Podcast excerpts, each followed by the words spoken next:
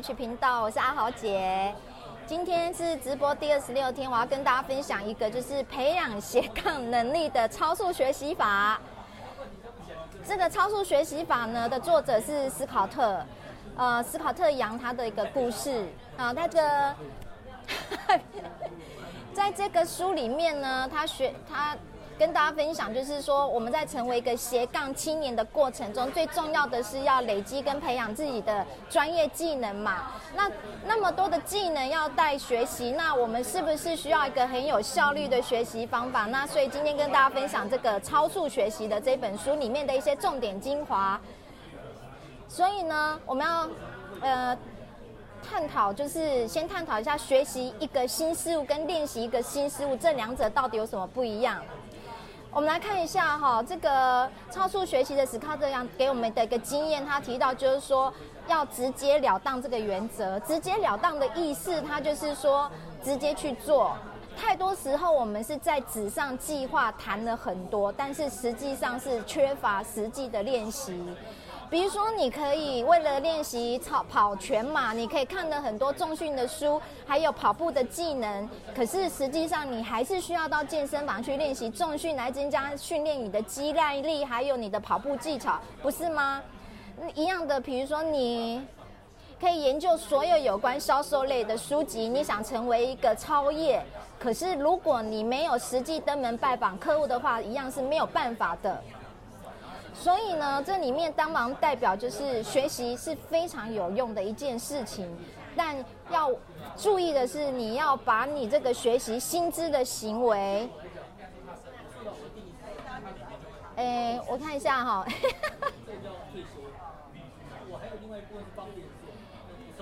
这里要避免就是说，你学习很多新知的这些知识呢。你要跟现实世界的专业技能做一个接轨，因为这个身体力行的这个经验的累积，才是让知识落实的一个最重要的关键点。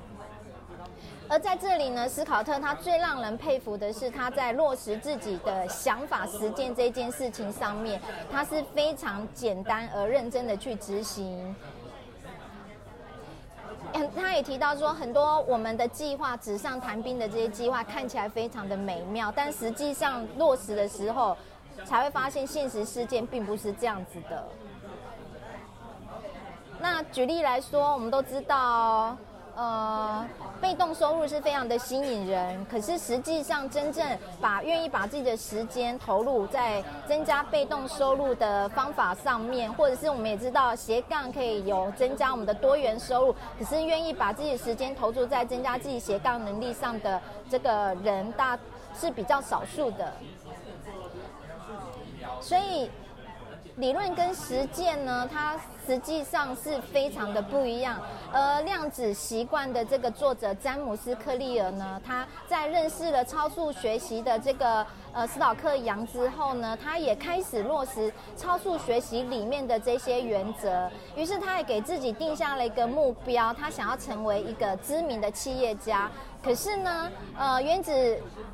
原子习惯的这个作者呢，他家里实际上是没有任何的企企业家。那他要怎么样去成为从一个零到零开始变成一个企业家呢？他参考了超速学习里面的几个原则，他定出了一个非常明确的计划。那他也就照着这些计划去实行。那我们来介绍一下这几个他定出来的几个六大的步骤。第一个呢，就是后设学习。后设学习就是去学习如何学习这件事情，听起来好像非常奇怪。实际上，它就是运用了一些市场分析调查的方法，它把所有的部落格，还有所有网络上可以查到的讯息，有关于如何成为一个成功的企业家，它把这些资讯啊，把它呃完整的吸收整理出来，归纳出来之后，它订定了一个它的计划蓝图。第二个法则就是专心跟专注。詹姆斯呢，他几乎从一开始就全职来写作，为了除了一些付账单或是生活必要的琐事之外，他把大部分全部的时间都花在阅读跟写作这件事情上面。那第三个法则就是一开始我们提到的直截了当。詹姆斯他用写作跟学习写作这件事情为自己设定了一个写作的行程表。他定定自己每周一跟每周四，他都必须要产出一篇新的文章，而且是质量含金量高的文章。那么刚开始的前两年呢，因为这样子一个执行计划，詹姆斯他就写出超过一百五十篇的散文。法则四是反复的操练。詹姆斯他系统性的去拆解跟写文章的每一个部分的标题、引言，还有连接词句、说故事等等，并且组合成几张的工作表。那在这个大任务里面呢，他去拆解，把它拆解成是一个一个细小的任务出来，让让他是很容易的去把这个计划整个完成。那最后一个原则呢，就是。呃，意见的回馈，詹姆斯他对于订前一万名订阅他的人呢，他亲自写了呃问候的电子邮件给每一个订阅户。那希望他们虽然这个呃得到的回馈的人数并不是很多，然而他还是从这些意见的回馈里面，他得到了很多宝贵的一些意见，作为他以后发展事业的一个基础。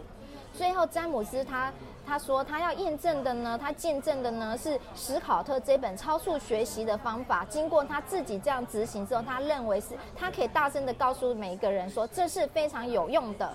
所以他也是应用了这个方法，最后发表了这本畅销书，叫做《原子习惯》。詹姆斯他认为，大多数的人哈从来不去做事，并不是因为做不到，而是。因为过去没有一套有效的一个工具书来告诉他们如何去操作，那么现在呢，詹姆斯认为非常幸运的，大家都可以参考史考特杨的这本超速学习法，像他一样订定明确的计划，按着步骤去做，那么就可以完成你所要做的事情了。好的，今天的直播第二十六天的分享就到这边截止。